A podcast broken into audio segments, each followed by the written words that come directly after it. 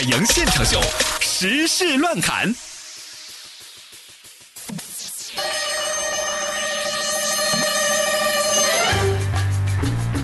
海洋现场秀，时事乱侃，我是海洋。你好，我是小爱。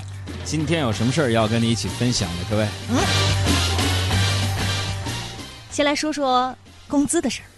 呃，说五月二十七号呢，某平台发布了一份报告啊，从实际签约月薪来看呢，七成二零一九应届毕业生签约的月薪在六千元以内，四千元以下占比是百分之三十五左右。相比二零一八年六成应届，应届，应届，对啊，我说的是什么？应。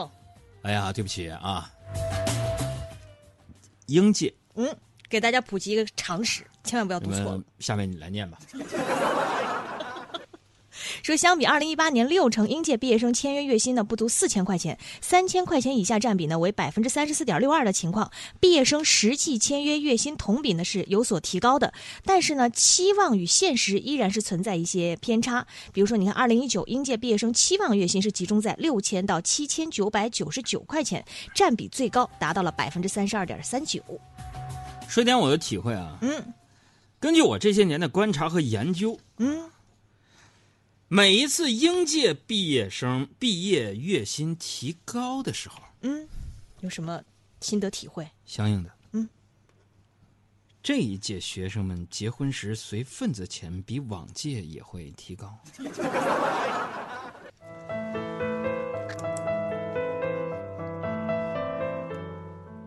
感觉人活得最无忧无虑的，其实就是刚工作那几年。嗯，怎么说？那时候我们对自己的薪水要求不高，反正觉得还有涨幅。尝试一个新鲜的行业，觉得年轻有重新开始的资本。像我，我现在还是怀念刚毕业开始工作，月薪两万多一点的那段日子，特别单纯。有朋友说：“杨哥，那那还不高啊？到底是两万多多少？”嗯。工资条上就是这么显示的，两万多一点，就是嗯，两千点零。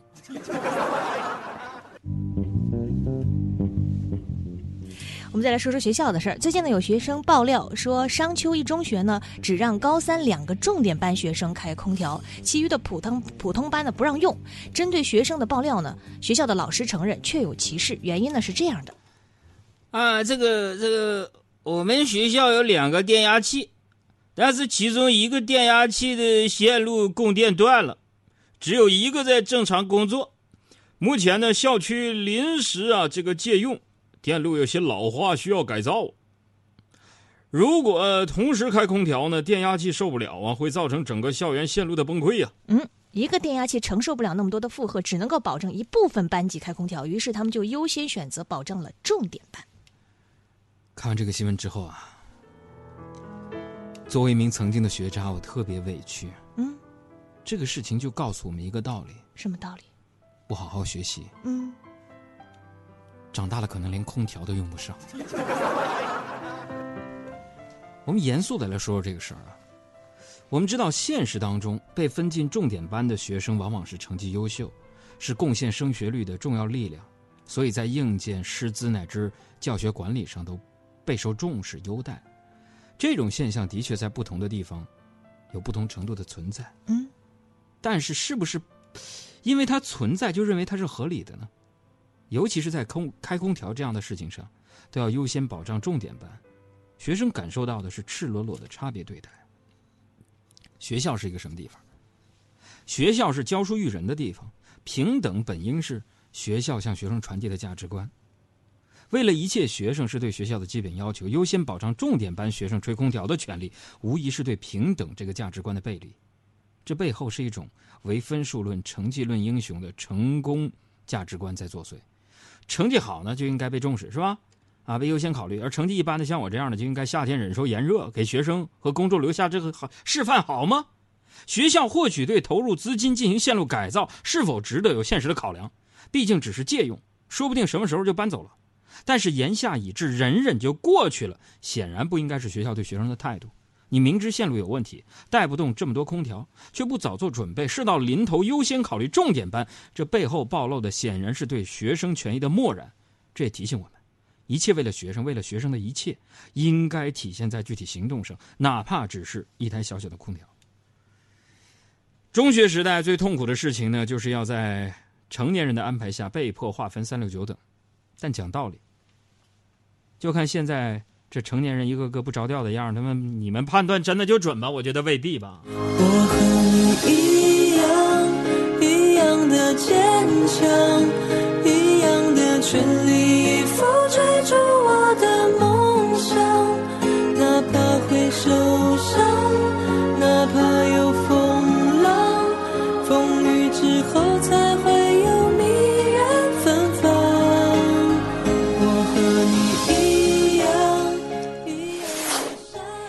到学校，再来看广州市教育局呢，最近发布了文件，对不同年龄段的中小学生的劳动技能、劳动教育目标等进行了明确，列举了。孩子们可能要会的一些技能，比如说小学四到六年级的学生呢，要学会做简单的早餐和一日三餐家常菜；这个初中生呢，要学会熨烫衣服呀、勤收拾房间，掌握蒸煮、煎炒、煲汤等基本的烹饪技能，会做什么双皮奶呀、马蹄糕啊、绿豆沙呀、番薯糖水等传统广式点心。而到了高中生呢，要掌握三种以上的广式糕点做法，掌握模型制作、简单精呃精工木工的加工技巧。地狱。嗯，是不是也可以划分啊？怎么呢？全国各地的孩子都可以拥有属于自己的劳动技能。嗯，比如说北京的孩子可以学烤鸭、卤煮，还有这个炸酱面；天津的孩子学煎饼和狗不理；河南的学这个胡辣汤和烩面；上海的呢学习这个小笼包和白斩鸡；湖南的呢学臭豆腐和这个剁椒鱼头；嗯，四川的孩子呢会累一点的，嗯，就担担面、龙抄手、中水饺、三大炮、钵钵鸡、水煮片、麻婆豆腐，还有口水鸡。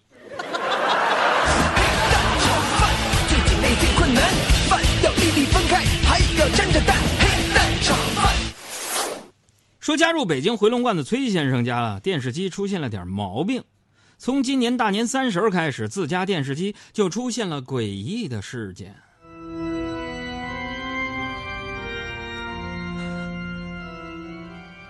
我们家的电视机，每当深夜、夜深人静的时候，就会自动开机。随后电视机就开始诡异的 哈哈哈哈，哈哈狂笑，白天也会播出各种不明所以的嚎叫声，还会自动开机、关机、换台、调节音量，完全不听遥控器的指挥，甚至换了新电视还是一样的瞎叫唤。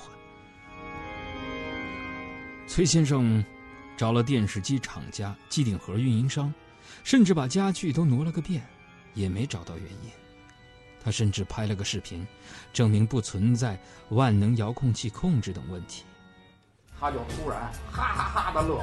我现在看电看电视，晚上必须得把电视机的插销得给拔了，不拔插销它自动开机。有时候恨不得哈哈哈的乐声就嗷嗷叫唤，能长达一个多小时。看没有，自己调台，自动音量大小。你看我遥控器啊，没按着它自己走。你看它自己走。你按着根本就没用，自动生成那个游戏下来让你付费那种小游戏的电视机厂家也来了，他们等于是把这电视拉走的同时，给我们家当时就搁了一个那个备用了，人那俩叔还没下楼呢，就搁着这个新的电视就开始自动关机。面对大家对于《走进科学》剧组的呼唤，主持人张腾岳发布微博表示：“赶紧来十集，我亲自去。”大家想一下，这期节目做出来会什么样呢？张腾岳出场。夜半时分，电视发出恐怖的狞笑，无人操控，电视频频换台，到底是什么在控制这个家？欢迎走进，走进科学，我的电视会说话。真恐怖。那么根据我们科学家的推测，嗯，这可能是接下来智能电视发展的趋势。怎么说？就是电视有自己的想法，自己的喜怒哀乐，想让你看哪个台就看哪个台。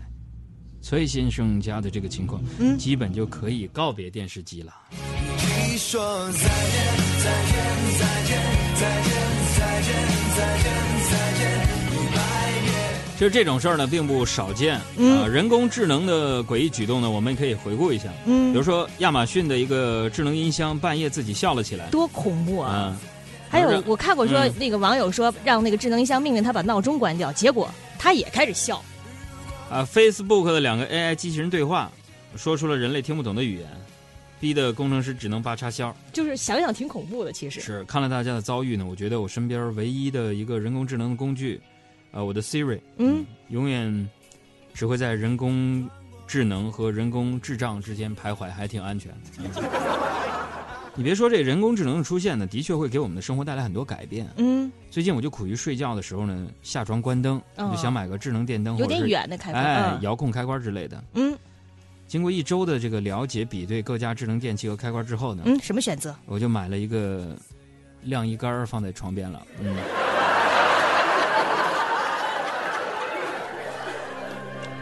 再说佛山的一个事情，嗯佛山一位冯女士这天呢，她打开手机，发现呢微信接受呃接收到了一条来自叫做“安全支付助手”的提示，说冯女士的微信账户啊没有通过二次实名认证，即将冻结她的账号。随后呢，她就收到了一个链接，要求她进入这个链接进行重新认证。冯女士看到啊，这个安全支付助手的头像和名称呢，都是我们非常熟悉的、可靠的微信公众号。她没有多加考虑，于是就点击链接进入，并且很快的完善了自己的个人资料。然而不久之后呢，冯女士就接到了银行的信息通知啊，说她账户当中有一笔金额为七百九十九元的支出。冯女士呢惊觉自己被骗，于是选择了报警。那民警根据冯女士提供的信息展开调查，发现这个所谓的给她发来信息的安全支付助手账号，并不是一个微信公众号，而就是她的一个普通的微信好友。但是由于她设置自己的头像和名称看起来都很官方，所以具有较强的迷惑性。在这还是认真的提醒大家一下啊，嗯，遇到添加好友的时候呢，留个心眼儿，要注意核实对方的身份，对，同时呢，要及时清理微信好友。对一些主动添加却不聊天的僵尸好友，更应该提高警惕，别随便和一些不熟悉的微信好友有事儿没事儿瞎聊天儿。嗯如果根据联系次数来判断关系是否亲近，嗯，那跟我关系最铁的大概就是我的文件传输助手啊。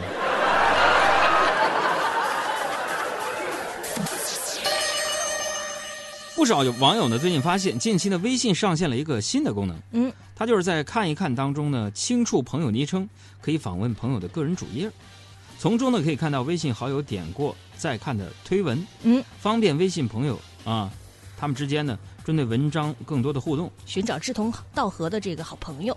不过呢，腾讯对于正式上线时间和灰色测试覆盖的用户范围没有透露。嗯，反正我还没有这个功能。你不不属于测试范围之内。按照我们多年来对社交媒体使用的经验来说呢，微信也许是，呃，将会逐步啊，把这个朋友圈访客记录啊、朋友圈留言板和朋友圈互踩功能全面带领已经步入中年的我们啊，青春焕发，重新找回当年玩 QQ 空间的那个感觉，是吧？老朋友们，我们一起吧！朋友一生一起走，那些日子不再有。再来说啊，这个网络文学作家赵公明呢，靠悬疑小说走红，如今年入百万。但是呢，他有一个自己的这个别名，叫做起名费。他说他自己啊，写作的时候常被角色名称给难倒，在家呢，他试过，比如说射飞镖。或者呢是让这个家里养的小猫抓阄等方式帮助自己，而且曾经还有一次花了十万块钱为自己的一本小说的女主角起名字。这正所谓是起名费脑，有人起名费钱，还要名字吗？我可以给他起一百个。哎，这个新闻毫无疑问呢，将成为本年度最重要的致富信息，嗯因为它强有力的证明，就咱们节目嗯，哪里有问题这个板块，完全可以独立成为一个最赚钱的一个一个一个栏目了，是吧？呃就是那些曾经啊，在我们这个板块成功取过名的朋友们啊，珍惜我们劳动成果啊。身价倍增啊！是。再说娱乐新闻啊，嗯说最近呢，林俊杰一人现身，开着两千多万的法拉利现身街头，到一家咖啡厅呢等自己的好朋友。但是呢，因为没有停车位，林俊杰呢就将豪车违规停在了这个停车禁区。同时呢，他在这个咖啡店里是一直盯着对面的马路，等到有了空车位呢，他就立马挪到了停车位上。呃，这个事情被曝光之后呢，林俊杰的经纪人向媒体表示说，确实做了不良示范，J J 诚心道歉。我顺道也翻阅了一下林俊杰的这个简历啊，嗯作为两届台湾金曲奖最佳国语男歌手，获得过三十个台湾 Hito 流行音乐奖项，二十五个中国 Top 排行榜奖项，二十五个中国原创音乐流行榜奖项和二十四个全球华语歌曲排行榜奖项的一线明星。嗯，林俊杰呢，在对待自己违章停违违章停车的问题上，仍然这么谨慎小心。嗯嗯，那我们不明白了。平时咱们在街头看到各式各样的停在商店门口、小区入口，啊，行人通道这些违章停车的车主们，你们到底这你们都啥来头？说到这个停车难的烦恼呢，其实我跟各位说啊啊，敲黑板啊，这样的文化历史知识，嗯，就是古已有之啊。